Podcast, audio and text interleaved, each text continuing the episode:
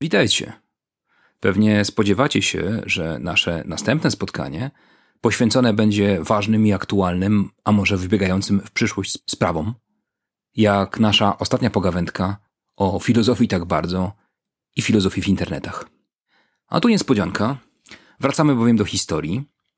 Tak się bowiem składa, że chcemy Was zaprosić na rozmowę z naszym kolegą z wydziału, doktorem Łukaszem Dominiakiem z Instytutu Socjologii Uniwersytetu Mikołaja Kopernika w Toruniu, który jako socjolog będzie chciał nam opowiedzieć o postaci, która oprócz tego, że była socjologiem i ma na tym polu wielkie zasługi, była także filozofem. Rozpoczynamy bowiem przyglądanie się Florianowi Znanieckiemu, który ma dużo szczęścia do badaczy w ostatnim czasie, bo oprócz tego, że zajmował się nim nasz gość, którego wysłuchacie w przyszłym tygodniu, nie tak dawno ukazała się również książka profesora Lecha Witkowskiego. Uroszczenia i transaktualność w humanistyce Florian Znaniecki, jego dziedzictwo i pęknięcia.